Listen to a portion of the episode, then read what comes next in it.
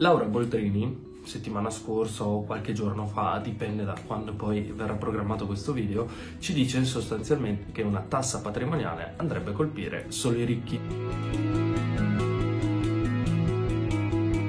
Cerchiamo di vedere se è vero. Premessa. L'altro, nello scorso video dedicato appunto a questo particolare sottotema, mi ero espresso a favore di una riduzione della tassazione, a favore di una flat tax e perché no, a favore di una patrimoniale che andasse a coprire i costi, eh, appunto i costi o i meno ricavi derivati dall'implementazione di una flat tax, sottolineando che appunto c'erano una marea di problemi comunque a inserire una patrimoniale, a partire dal catasto e a partire dall'oggetto su cui si voleva andare a proporre una tassazione. Quindi Laura Boldrini ci dice, guardate che andare a tassare i patrimoni non è affatto uguale andare a tassare i redditi medi. Vediamo se è vero. E ci viene incontro in questo un articolo molto molto vecchio di Sandro Brusco, ancora di Noise from America. Sandro ci dice sostanzialmente che cosa? Che questa cosa è sbagliata. Perché? Ripercorriamo un attimo il percorso. S- appunto, andando a prendere i redditi mediani e quindi andando a prendere praticamente una buona rappresentazione di un reddito tipo di una persona, di una famiglia in verità media italiana, anche se io non sono troppo d'accordo con la mediana, però va bene, prendiamo comunque questo ragionamento, ci dice sostanzialmente che cosa? Che una persona in media una famiglia in media quindi guadagna all'incirca 34-35 mila euro l'anno e ha un risparmio di circa 10 mila euro l'anno. Se noi ipotizziamo una vita lavorativa tra i 40 e i 50 anni, riusciremo ad arrivare a un risparmio medio lungo questo periodo di circa mezzo milione di euro.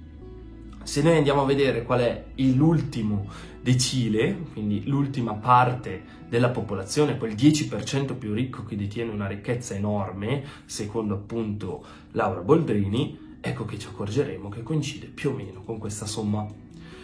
L'articolo che vi lascio qua in descrizione entra maggiormente nel dettaglio, però sostanzialmente cosa ci dice?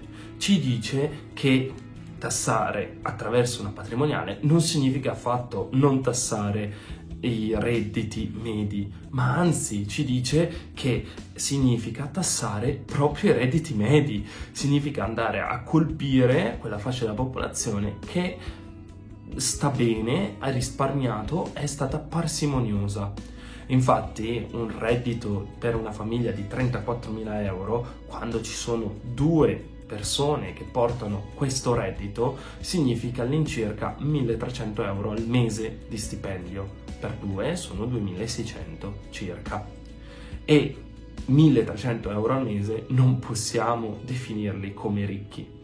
Senza contare che se magari queste persone ricevono anche una, un'eredità, ecco che questa cifra sale. Non è affatto affatto impensabile, anzi è normalissimo, che probabilmente questi, dopo 40 anni di lavoro, siano in grado, diciamo, abbiano ricevuto un'eredità che sicuramente vale più di 50-60 mila euro. Anzi, probabilmente stiamo molto molto bassi. Tra l'altro nell'articolo Sandro Brusco si riferisce a una famiglia di Milano quindi eh, fa un'analisi sui patrimoni eh, appunto di questa, di questa area. E quindi cosa ci viene da dire? ci viene da dire che addirittura riusciamo a superare il mezzo milione ampiamente e comunque sia eh, viene fatta anche un'analisi relativa appunto all'allocazione di questo capitale come può essere mm, ancora diciamo aumentato attraverso rendite investimenti anche non particolarmente rischiosi come possono essere bot o comunque titoli di stato quindi in conclusione andiamo molto veloci e diciamoci che una patrimoniale non è una tassa che non colpisce i redditi medi e soprattutto non colpisce i super ricchi. Spero di esservi stato d'aiuto e a un prossimo video.